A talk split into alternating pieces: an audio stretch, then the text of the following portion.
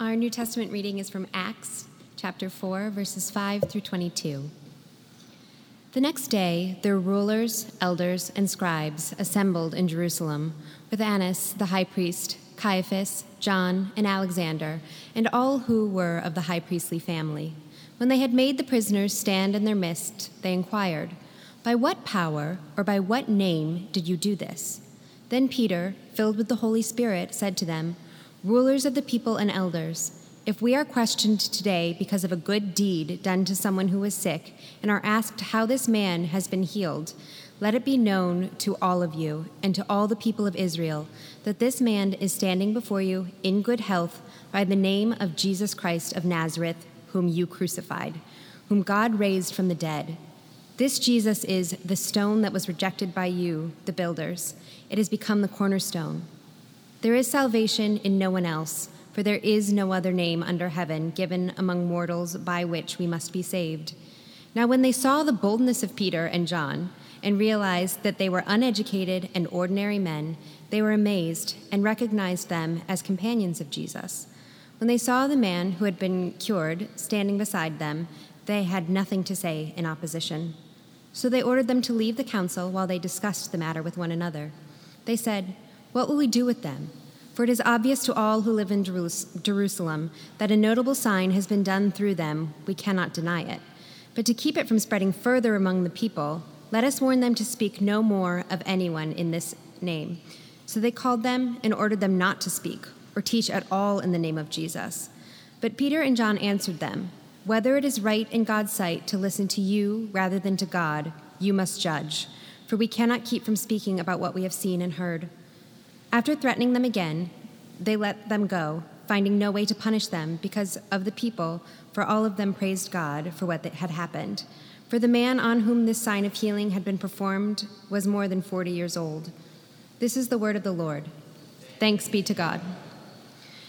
Hear the gospel of our Lord Jesus Christ according to Matthew. Glory to you, O Lord. When he entered the temple, the chief priests and the elders of the people came to him as he was teaching and said, "By what authority are you doing these things, and who gave you this authority?" Jesus said to them, "I will also ask you one question. If you tell me the answer, then I will also tell you by what authority I do these things. Did the baptism of John come from heaven, or was it of human origin?" And they argued with one another. "If we say from heaven, he will say to us, 'Why then did you not believe him?' But if we say of human origin, we are afraid of the crowd, for all regard John as a prophet." So they answered Jesus, "We do not know." And he said to them, "Neither will I tell you by what authority I am doing these things." This is the gospel of the Lord. Praise to you, O Christ.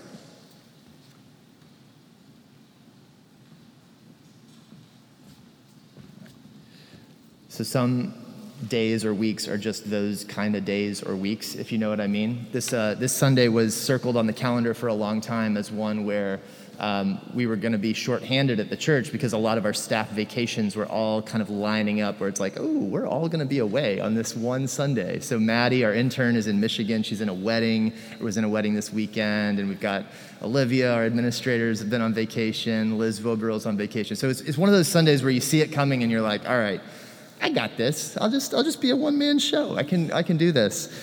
And this week, my uncle passed away last week, and so my family ended up going to Georgia on Monday, and we were there from Monday through Wednesday. Then we came back. We closed on a house on Friday that's a fixer-upper that we need to move into, and then my kids tested positive for COVID 2 days ago.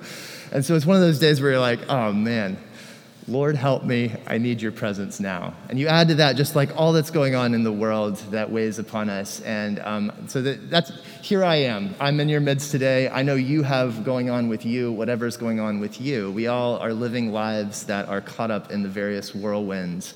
We are all carrying the various burdens that we carry. We are all coming into this space, having lived very, very different weeks, and many of us having lived hard weeks or exciting weeks or complicated weeks. And so it is in that spirit of being together with one another, bringing our whole selves into this time with God, that I ask you now to join me in prayer. Let's ask God to meet us and help us as we sit with his scriptures. Our Father in heaven, we need you. We are limited human beings, and yet you have made us in your image. You have made us alive together with your son Jesus and have called us to be your children. You have put your spirit in us and raised us with Christ to new life and called us forward to live into the world in the way of Christ, to live with you and to live in love toward one another, toward our neighbors. So as we sit with your scriptures, as we consider these words, would you be with us by your Spirit? Would you open our hearts? Would you open our minds? Not only to hear your voice, but to receive you, to really surrender ourselves to you, that we may be transformed into the likeness of Jesus more and more, and know more of the joy that is in you. So we ask your blessing upon us now through Christ our Lord. Amen. So I'm going to keep this really short and sweet today because I've never tried preaching into a mask, and I don't think I like it.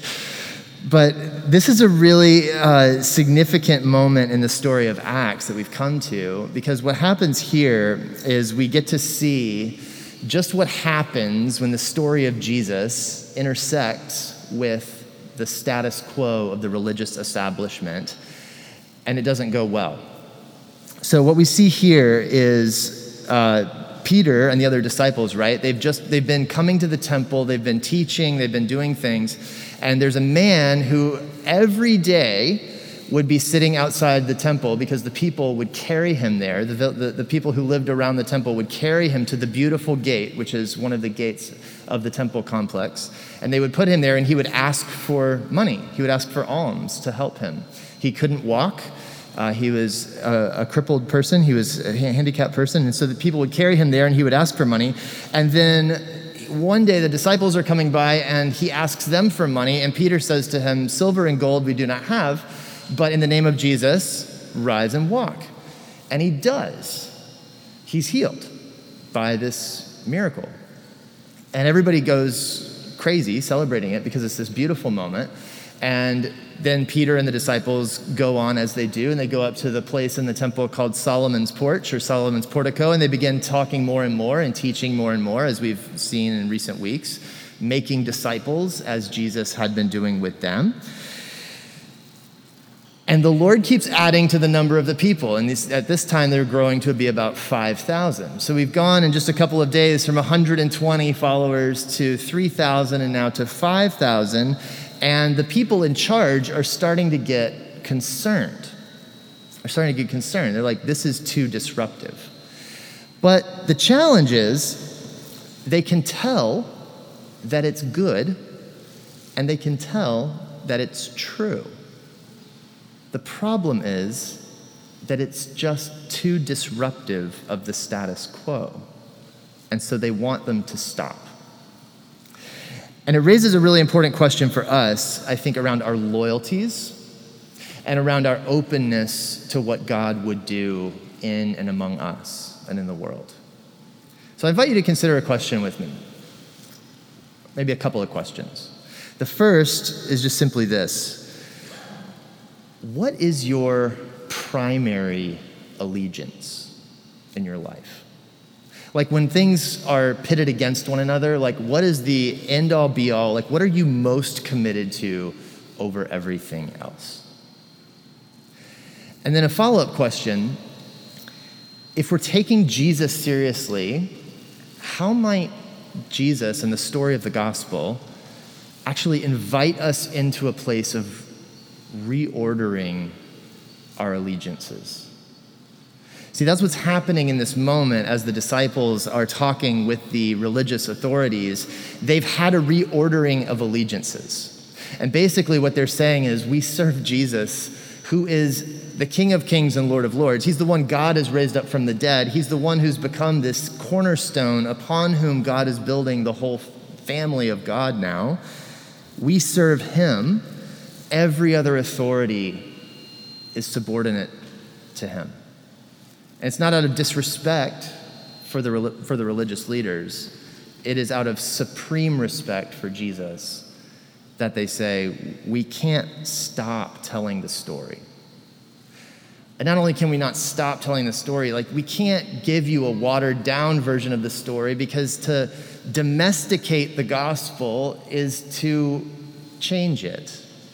Because the story as it is an otherworldly, kind of unbelievable, remarkable story that what God has done is actually stepped into human history as one of us, lived a life of love in the earth, been killed for that, buried, was dead, and then God raised him from the dead, never to die again, and has enthroned him in the heavens to send the Spirit of God to rule over all of the world.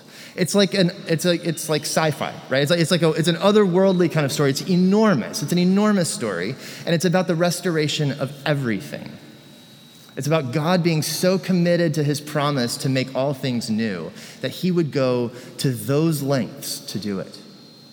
And the story of Jesus is simply that God has done that, and that God is doing today more of the making all things new. But the religious leaders are bothered by this because that big old story doesn't fit in the small container of their religion. And so they're disrupted by what the disciples are doing and saying, and they want them to stop. The people in power are saying that you've gone too far, this is just too much. Their big problem, though, is that they can recognize the goodness of it. It's not that they're seeing this as something evil or bad, they're seeing people healed. And they're seeing that the crowds are seeing it as well and being blessed by it. And so they can recognize there's goodness here, there's truth here, it's just too disruptive. And so they find themselves at odds with the followers of Jesus. And you've got the establishment, the religion, kind of like capital R religion. And you've got the movement, the way, the people who are following Jesus in the Spirit, who are participating with God in this new era, this new wave of what God is doing in the world. And you see a divide begin to grow between religion and Jesus, if you will. Not in the sense of like religion is bad or whatever. Of course, we're religious people. We celebrate that. But what we're saying is what God has done in Jesus is he's planted in the earth this new life in his Spirit.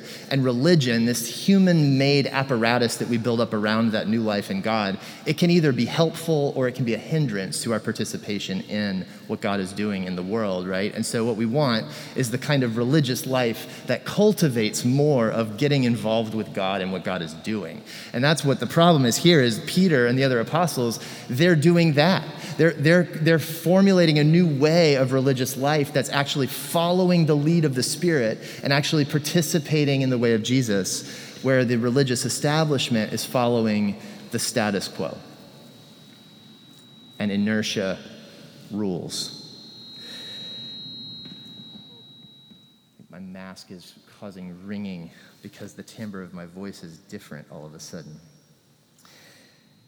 So the question for us as we think about how do we enter this story and pull it toward our lives is just this, I think.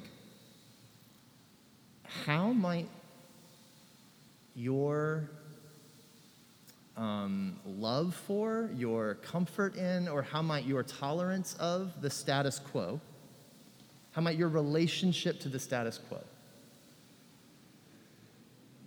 be getting in the way of your getting involved with God? Another way to ask it.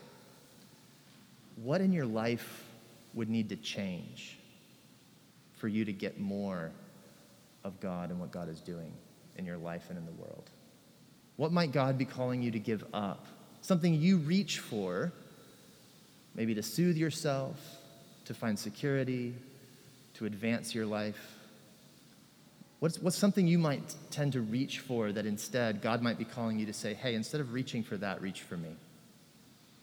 Or what's something, some feature of your life, maybe it's a habit, maybe it's a practice, maybe it's a place that you tend to be, maybe it's it's something about the way you do your work. What's something about a way you've built your environment where you get security from it, where if it were disrupted, you would feel really uneasy, but you know that it needs to be disrupted for you to get more involved with God? I think these are the kinds of surgical questions that a text like this begins to raise for us, because we live into the world as human beings who do what human beings do. We try to survive.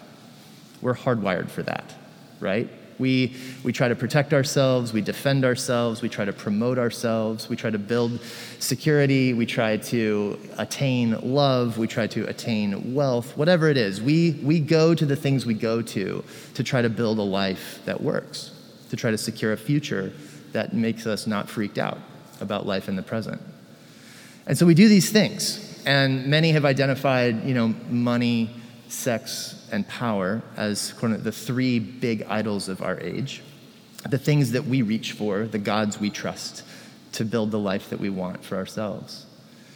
And if you think about your own life, you might identify with one of those maybe, or all three. But the question for us around loyalties is simply, where does your loyalty lie? And what might it look like for our loyalties and our allegiances, our affections, to be reordered now because of the story of Jesus? You see, if you think about the way an idol works in our lives, take money. That's such an easy one because we're Americans. We, for the most part, have it relative to other people in the world. And we have built a whole society around getting more of it and trusting it for our well-being, right? But here's the thing about how idols work. We go to them because we want to be the boss and we want the idol to work for us, right? We go get money because we think money will work for us to make our life work.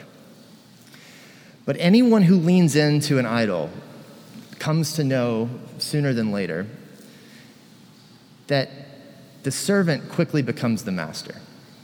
You press this thing into your service because you think it'll do your bidding, and you end up spending your whole life doing its bidding, right? This is how this works. It works the same way with love. It works the same way with power, with reputation, whatever. Whatever it is you're leaning into for the good life, you go to it because you want it to serve you, and then what happens is you end up spending your whole life serving it. But then along comes Jesus, and along comes the story of the gospel where there's this higher authority, there's this better future, there's this future of all things being made new that you and I could never possibly do. But God has done it in Christ, and he's calling us to get involved with him in sharing that with the world. And that looks like not only talking about it, but it looks like actually doing things differently where we're banking on the future God has promised rather than the future we hope to build, right? Getting involved with the Spirit and what the Spirit is doing. And a reordering of our loyalties, a reordering of our loves, a reordering of our allegiances becomes this transformative process by which God builds a new kind of people in the world, enlivened by his Spirit, to go and be the conduit of God's blessing.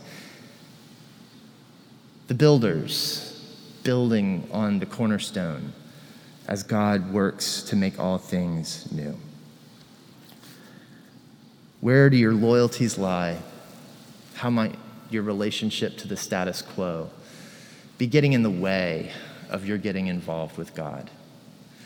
And what would it look like for you to turn, instead of reaching for those things, to reach instead for God? It all begins, I think, the desire to do that begins with recognizing in Jesus the reality of the heart of God, that who God is the God whose loyalty lies with you. God is committed to you, to this world, to humanity, to creation.